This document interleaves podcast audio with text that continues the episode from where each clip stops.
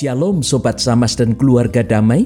Kita jumpa kembali dalam doa bagi jemaat 30 Agustus 2021 Kita akan mendoakan pergumulan-pergumulan kita sebagai jemaat Tuhan.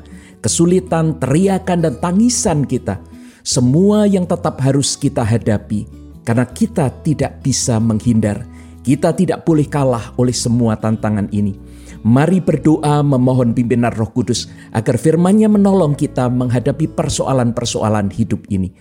Allah gunung batu dan tempat perlindungan kami. Pandemi ini panjang dan melelahkan, meluluh lantakkan daya juang kami dan menguras habis emosi kami. Kembali kami memohon pertolonganmu. Kami tidak ingin tumbang oleh pandemi ini karena kami yakin bersamamu kami pasti menang. Kami meletakkan pengharapan kami dalam Yesus Sang Gembala dan Pelindung kami. Amin. Sobat Samas, firman Tuhan yang mendasari sapaan damai sejahtera hari ini diambil dari Yesaya 40 ayat 29 hingga 31. Dia memberi kekuatan kepada yang lelah dan menambah semangat kepada yang tiada berdaya. Orang-orang muda menjadi lelah dan lesu, dan teruna-teruna jatuh tersandung tetapi orang-orang yang menanti-nantikan Tuhan mendapat kekuatan baru. Mereka seumpama Raja Wali yang naik terbang dengan kekuatan sayapnya. Mereka berlari dan tidak menjadi lesu. Mereka berjalan dan tidak menjadi lelah. Jemaat Tuhan yang setia, tema kita hari ini adalah menang atau tumbang. Bagaimana perjuangan Anda saat menghadapi pandemi? Apakah semangat juang itu masih tinggi? Atau merasa lelah dan tidak berdaya, bahkan skeptis dan apatis. Bangsa Israel dibuang ke Babel. Mereka merasa lelah, tidak bersemangat, tidak berdaya karena kesusahan yang berkepanjangan. Mereka berharap Tuhan mengembalikan mereka ke tanah Israel dalam beberapa tahun saja. Namun ternyata Tuhan menetapkan mereka harus berada di pembuangan selama 70 tahun. Kondisi Israel yang seolah tanpa harapan ini dibandingkan dengan kekuatan Raja Wali. Ada apa sebenarnya dengan Raja Wali? Keluarga damai, burung itu selalu membangun sarangnya di pohon yang tinggi, di puncak bukit yang tinggi dan terjal. Ini memudahkan burung Raja Wali mengamati mangsanya. Sarang Raja Wali sangat besar, bahkan manusia pun bisa tidur di dalamnya. Berat sarangnya bisa mencapai 700 kg. Seekor Raja Wali dewasa punya tinggi 90 cm, bentangan sayap 2 meter bahkan sampai 3 meter. Raja Wali mengalami proses panjang dalam hidupnya.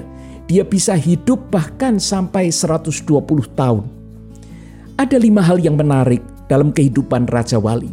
Yang pertama, dia tidak banyak bicara. Sobat Samas dan keluarga damai, ketika orang Israel dalam pembuangan saling mengeluh, mental mereka semakin jatuh Kemarahan mereka terus bertumpuk. Tindakan yang paling gampang dan memuaskan adalah cari kambing hitam. Mulai dari orang-orang yang ada di sekitar sampai kepada Tuhan. Dan dalam masa pandemi ini siapa kawan bergaul kita? Apa isi percakapan sosial media kita? Kemarahan, pesimistis, pelarian-pelarian mulai dari hal-hal konyol, pornografi, bahkan berbagai hoax Mari belajar dari Raja Wali. Dia tidak banyak bicara. Dia menangkap suara angin sambil mengukur kekuatan dirinya dan tidak gegabah. Dia tahu kapan harus terbang dan dia tahu kapan harus menunggu. Jangan penuhi hidup Anda dengan berbagai kegaduhan. Yang kedua, Raja Wali punya penglihatan yang tajam. Raja Wali punya fotoreseptor di retina matanya. Dia mampu fokus lebih dari satu juta per milimeter persegi. Sedangkan manusia hanya 200 ribu saja. Ini berarti dia punya penglihatan lima kali lebih tajam dari manusia. Sehingga dia dapat melihat tepat sasaran. Ibarat mata yang tajam Tuhan juga ingin agar kita punya visi hidup yang jelas. Agar kita bisa fokus untuk mencapai tujuan. Yesaya 50 ayat 4b mengingatkan kita setiap pagi ia mempertajam pendengaranku untuk mendengar seperti seorang murid. Allah terus mempertajam visi kita. Melalui firman-Nya, orang-orang di sekitar kita dan peristiwa-peristiwa yang terjadi. Apakah kita bisa menangkap visi yang Allah berikan ini? Termasuk di dalamnya adalah peluang-peluang dalam usaha, dalam pekerjaan kita. Hal yang ketiga, Raja Wali pandai dalam strategi dan punya taktik untuk menangkap buruannya.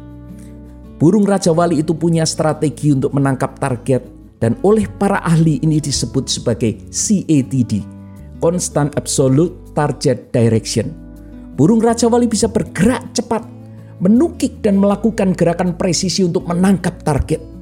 Dia terbang menyudut terhadap titik sergap sehingga target tidak bisa lolos.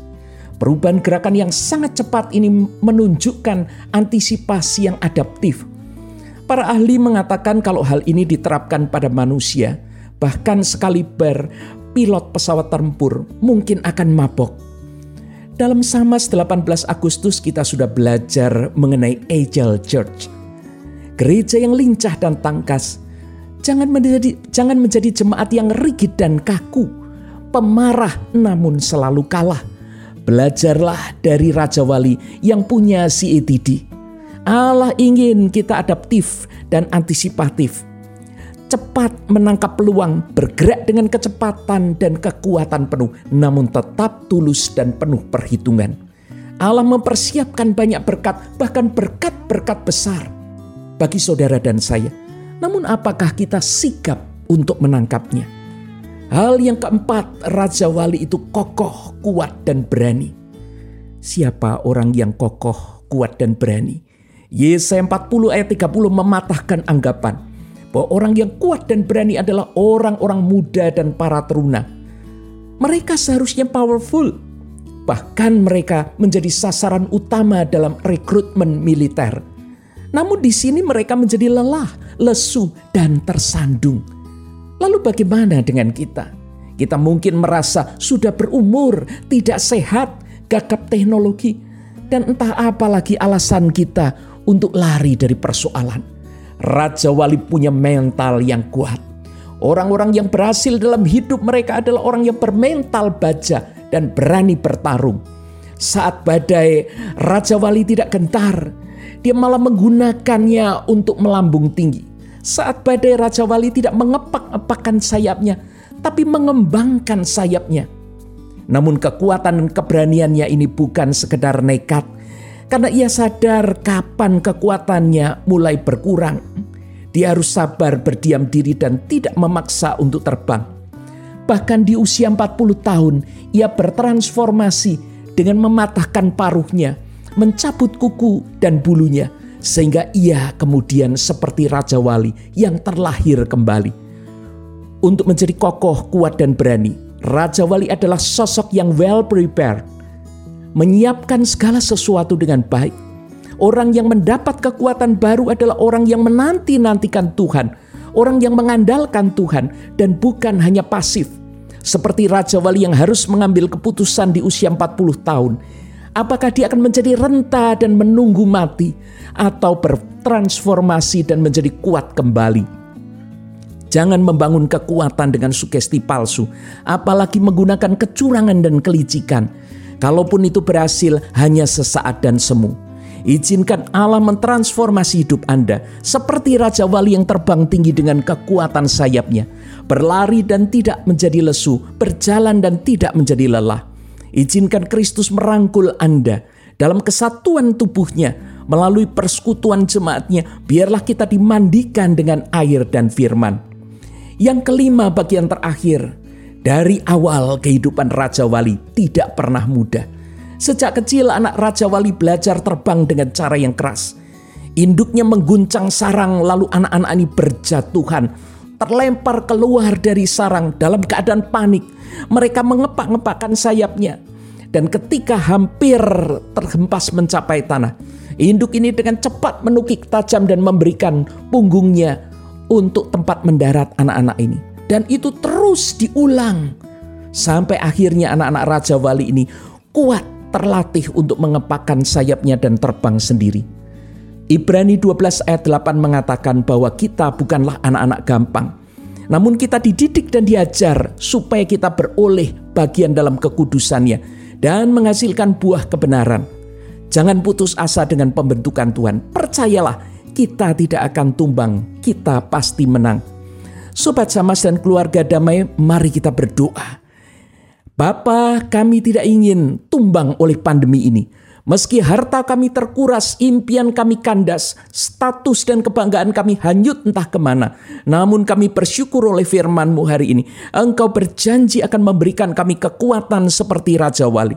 Jika di hari-hari yang lalu kami terjebak dengan berbagai kegaduan. Sehingga kami tidak lagi menantikan-Mu. Hari ini kami mau bertobat. Kami mengundang-Mu hadir dalam setiap kehidupan kami pergumulan kami. Kami adalah jemaatmu, gembalakan kami dan beri kami ketaatan untuk mengikuti pimpinanmu. Kami sudah belajar dari Raja Wali untuk menjadi lincah, adaptif dan antisipatif, sikap dan tangkas. Ampuni jika selama ini kami terpenjara oleh status dan kebanggaan masa lalu kami. Sehingga begitu malu untuk mulai kembali dari bawah. Malas belajar dan takut salah.